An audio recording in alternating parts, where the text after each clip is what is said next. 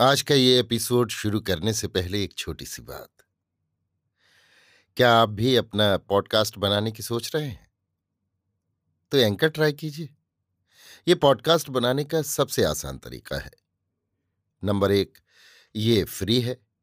Number दो, इसमें कई सारे ऐसे टूल्स हैं जो आपको अपने फ़ोन और कंप्यूटर पर रिकॉर्ड और एडिट करने की फैसिलिटी देते हैं। नंबर तीन आप अपने पॉडकास्ट को डिस्ट्रीब्यूट भी कर सकते हैं, जिससे इसे स्पॉटिफाई और दूसरे प्लेटफॉर्म पर सुना जा सके। तो डाउनलोड कीजिए फ्री एंकर ऐप या विज़िट कीजिए एंकर डॉट एफ़ पर अपना पॉडकास्ट स्टार्ट करने के लिए। ये तो थी एक छोटी सी जानकारी, और अब शुरू करते हैं एपिसोड का सिलसिला। तो आज के एपिसोड में लीजिए सुनिए रविन्द्रनाथ टैगोर के लिखे उपन्यास, गोरा के अड़तालीसवें भाग को मेरी यानी समीर गोस्वामी की आवाज़ में। सुचरिता सोचने लगी, ललिता ये क्या कर बैठी? कुछ देर चुप रहकर ललिता के गले में हाथ डालकर सुचरिता ने कहा, मगर मुझे तो बहन डर लग रहा है। ललिता ने पूछा, कहे का डर? सुचरिता ने कहा, इधर ब्राह्म समाज में चारों ओर हलचल मच गई है। किंतु उधर अगर अंत को विनय बाबू न राज़ी हुए तो? ललिता ने सिर झुकाकर दृढ़ स्वर से कहा, वो अवश्य ही राज़ी होंगे। सुचरिता ने कहा, तू तो जानती है बहन, हारान बाबू माँ को ये आश्वासन दे गए हैं कि विनय कभी अपने समाज को छोड़कर ये ब्याह करने को राज़ी न होंगे। ललिता, क्यों तूने सब पहलुओं पर विचार किए बिना हारान बाबू के आगे ये बात इस तरह कह डाली? ललिता ने कहा कह डालने के लिए अब भी मुझे पछतावा नहीं हो रहा है। हारान बाबू ने सोचा था कि वो और उनका समाज मेरा शिकार के जानवर की तरह पीछा करके मुझे एकदम अथाह समुद्र के किनारे तक ले आया है। यहाँ मुझे आत्मसमर्पण करने के लिए लाचार ही होना पड़ेगा। वो नहीं जानते मैं इस समुद्र में कूद पड़ने से नहीं डरती। उनके शिकारी कुत्तों के पीछे करने से विवश होकर उनके फंदे में घुसने से ही डरती हूँ। सुचरिता ने कहा अच्छा एक बार जरा बाबूजी से सलाह करके देखूँ। ललिता ने कहा, बाबूजी कभी शिकारियों के दल में शामिल न होंगे, ये मैं तुमसे निश्चय कहती हूँ। उन्होंने तो कभी हम लोगों को जंजीर में बांधना नहीं चाहा। उनके मत के साथ जब किसी दिन कुछ हमारी राय नहीं मिलती है, तब क्या उन्होंने जरा भी क्रोध या नाराज़गी ज़ाहिर की है? क्या कभी ब्रह्म समाज के नाम की दुहाई देकर हमारा मुँह बंद करने की चेष्टा की है? इसी के लिए माँ कितनी ही बार कितनी ही नाराज़ हुई हैं। किंतु बाबूजी को अगर कुछ भय था तो यही कि कहीं हम खुद सोचने, विचारने का साहस न खो बैठे।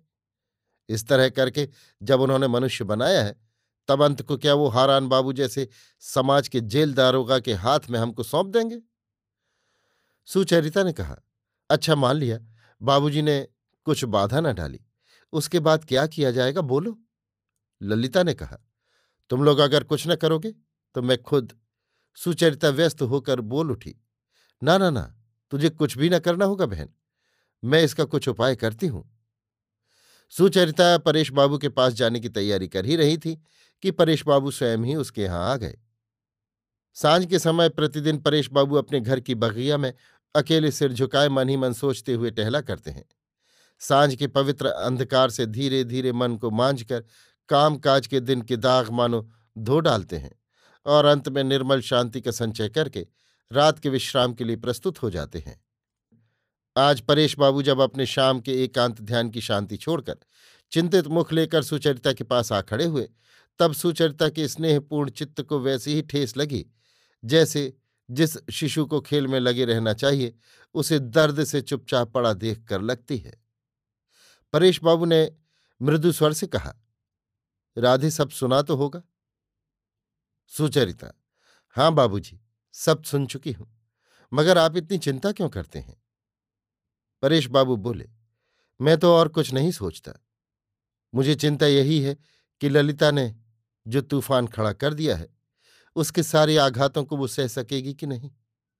उत्तेजना के वश में कई बार हम लोगों के मन में अंधी स्पर्धा जाग उठती है, लेकिन जब उसका फल मिलना आरंभ होता है, तब किसी किसी की उसका भार सहने की शक्ति चली जाती है। ललिता ने कैसा भला बुरा अच्छी तरह सोचकर तय कर लिया है कि क्या उसके लिए श्रेय है?